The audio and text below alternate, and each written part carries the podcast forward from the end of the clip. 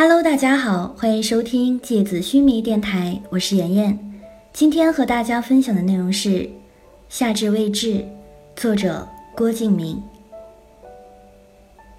一九九七年夏至，遇见燕尾蝶。如果十年前无法遇见，是否永远无法遇见？在大雾喧嚣了城市每一个角落的岁月里，芦苇循序萌发，然后渐进死亡。翅膀匆忙地覆盖了天空，剩下无法启齿的猜想。沿路洒下海潮的阴影。黑发染上白色，白雪染上黑色，白天染上黑色，黑夜染成白色。世界颠倒，前后左右上下黑白，于是我就成为你的倒影，永远的活在与你完全不同的世界。埋葬了晨昏，埋葬了一群绚丽华贵的燕尾蝶。你，是我的梦。立夏也不知道是如何走下舞台的，只觉得脚下像是突然陷落成了沼泽，软绵绵的，使不上任何力气。整个世界突然像是被抽空了声音，剩下所有的镜头像是无声的电影在眼前播放。立夏看见七七对着台下挥手，笑容像是春天开满整个山谷的白色花束，而陆之昂从钢琴后面站起来，装模作样的对着舞台下面的学生鞠了一躬，感觉突然变成个成熟的绅士一样。只可惜。依然是一张十七岁稚气未脱的棱角锐利的脸。而傅小司呢？立夏根本不敢抬头去看傅小司，只能听见他在自己的面前卷着袖子叮叮当当的收拾东西。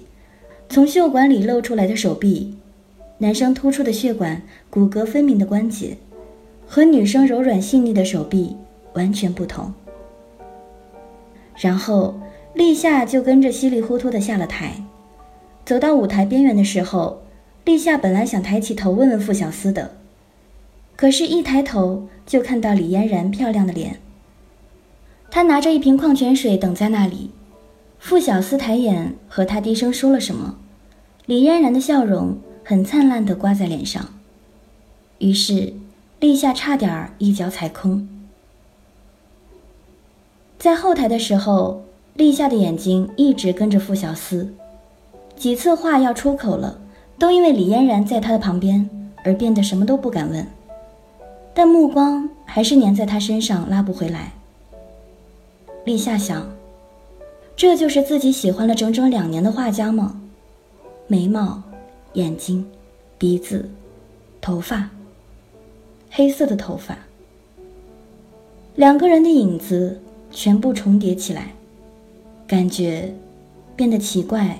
而且微妙。夜晚还是稍微带着些凉意，尽管沉重的冬天已经过去，但是空气里悬浮着的那些寒冷的因子，窗外的寒气依然没有褪去，依然找寻着每一个夏隙，潜伏进人的内部。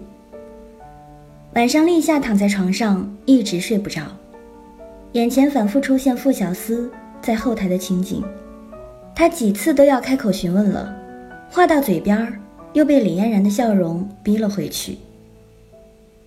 翻过身，眼前是过道里走过的同学，拍拍傅小司的肩膀。傅小司抬起头，一双大雾弥漫的眼睛，然后礼貌地笑了一笑。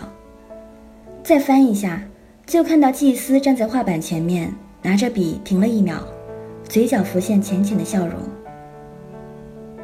睡在左侧，看到傅小司蹲下来收拾折叠的木头画架，浅黄色的木头架子，自己也曾经借来用过一个礼拜，后来还弄了一些颜料上去，怎么也洗不掉。头发垂在眼睛前面，留下了细碎的影子。睡到右侧，画面跳转到祭司在深夜里穿过画室，走向厨房，打开冰箱，拿出一瓶可乐。然后抬起脚，避开散落在地上的画稿，走回客厅。眼睛盯着天花板的时候，傅小司把颜料一支一支的按照顺序放在颜料盒里，脸上还是一副冷冰冰的表情。李嫣然在旁边要帮忙，他摇了摇头，指了指旁边的凳子，叫他休息就行。闭上眼睛的时候，祭司走在大雨里，没有撑伞，雨水打湿了他的头发和衣服。大滴大滴的雨水沿着黑色的头发往下滴，地面一片湿淋淋的光。傅小司走过来，祭司走过来，两个人叠在一起走过来，最后变成傅小司的脸、眉毛、眼睛、头发全部黑色，像是浓重的夜色一样的黑色。喂。表演完了还不走，傻了吗？那么多的感觉一起涌上来，堵在喉咙里，立夏差点哭出来，眼泪流在眼睛里，哽咽的难受。立夏不得不捂上了嘴。黑夜变得突然安静，可是立夏觉得，有很多的东西，都在这个春寒陡峭的深夜里苏醒。所有的所有。全部苏醒。苏醒的是什么呢？小四，如果那个时候你停下一秒钟，也许我的问题就能出口了。你是祭司吗？是我喜欢了两年的那个独一无二的人吗？三月缓慢的过去。立夏一直没有再问，到后来也变得很淡然了。立夏想，其实傅小司是谁根本无所谓，他依然是那个不爱说话、眼神白内障的小混混。尽管他成绩全校第一，美术全校第一，面容干净，衣着光鲜，可是他全身上下都是一种懒洋洋的、让人摸不着头脑的感觉。所以立夏总是觉得只有混混这样的称呼比较适合他。气温开始慢慢的回升，在浅川这样深北方的城市里，春天来得格外缓慢。傅小司和陆之昂开始脱下大衣，从冬装慢慢穿回春装。只是陆之昂还是很怕冷，偶尔还要戴个绒绒帽子，而且形状很搞怪。耳朵两边有两个小辫子，像是小姑娘一样。每次傅小司都会给他白眼，立夏和七七也跟着起哄。不过陆之昂总是捂着耳朵，哇啦哇啦的耍无赖，一副人家也不想这样嘛的讨打表情。好在他长着一张好看的脸，笑容灿烂，讨人喜欢不让人讨厌，露出一股孩子气。三月末的时候，立夏寝室的一个女生转学去了深圳。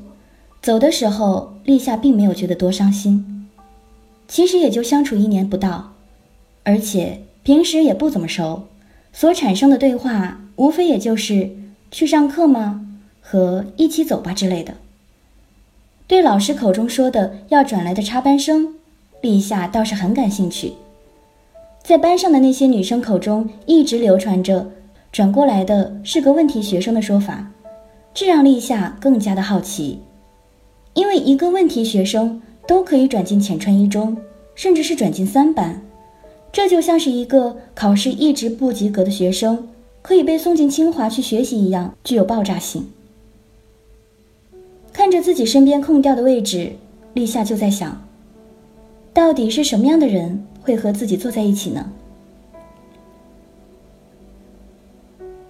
早上，立夏去上课的时候，刚进教室就听见整个教室发出嗡嗡的声音，像是炸了窝的蜂巢。立夏转过头去，看到班主任站在窗户边上，另外一个女生站在他的前面，低着头。窗户光线太强，那个女生的剪影轮廓被照出一圈虚弱的光晕，到肩的头发剪得比较凌乱，所以感觉只有齐耳那么短。立夏想，这应该就是那个女孩子了吧？很久之后，却也想不起是多久之后。立夏所能记得的，就是他自我介绍时的语气和表情。他说过的唯一一句话是：“我叫遇见。”然后就走下讲台，坐到了立夏身边。我们每一个人都会在一生之中遇见这种那种各种不同的人，有些擦肩而过，留下一张模糊的脸，存活三秒钟的记忆；有些人却像是尘埃般朝着生命里聚拢，沙雕般的聚合成一座雕塑，站立在生命的广场上。那天早晨的记忆已经很模糊了。立夏却依然可以回忆起遇见说话的神态、语速以及动作，像是另外一个傅小司一样，不发一言，全身冒着森然的冷气。立夏以前听过，每一个人都有一个气场，散发着自己独特的影响力，像是涟漪般的电磁波，干扰着周围所有的人。虽然遇见的气场像是带着寒流的冷空气。可是，之后的一个星期里，遇见都没怎么和立夏说过话，只是偶尔老师上课提问的时候，立夏会悄悄地把答案写在纸上给他看，然后他就照着念出来。坐下来之后也没说声谢谢，只是朝立夏望一眼，轻轻点了点头，然后又低下头去。遇见的穿着在浅川一中里算得上是很另类了。而且仔细看看，还会发现遇见是打了耳洞的。果然是问题学生啊！立夏心里想。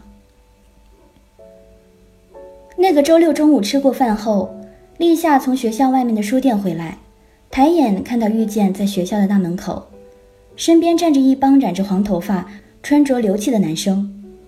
遇见和他们争执着什么，而且到后来还拉扯了起来。遇见刚刚吼完几句，就看到立夏突然跑过来，拉着自己就往学校里面跑，一边跑一边用最大的声音说：“你还在这里呀？老师正找你呢，快跟我走，快跟我走！”立夏的心跳得很厉害，生怕背后的人叫自己站住，脑子里甚至像是电影里面那种连环爆炸的枪战场面般，不断浮现出类似“被他们抓住了怎么办？”会不会被强暴啊？的问号。不过遇见却自己站住了，他甩开立夏的手，很疑惑地看着立夏，像是在说：“你是在干嘛？”身后的黄毛小痞子发出了几声不高不低、正好能听见的嘲笑，那些嘲讽的语气像是粘在身上的荆棘的种子，伸出刺人的根，朝着皮肤里面狠狠地扎进去。毕竟立夏从小就是乖孩子，没怎么见过这种场面，所以脸烫的像要烧起来。遇见回过头去吼了他们一声，然后他们也不敢作声了。回过头来，遇见对立夏说：“你回去上你的课，不要管我。”立夏一瞬间觉得尴尬的要死，因为看起来的确是自己多事了。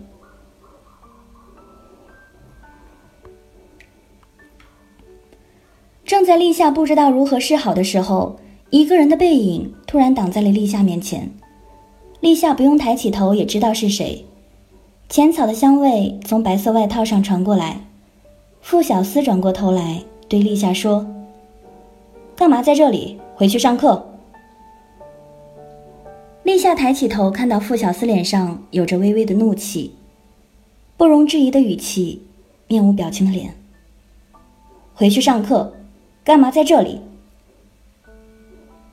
好了，今天的节目到这里就要结束了，大家晚安。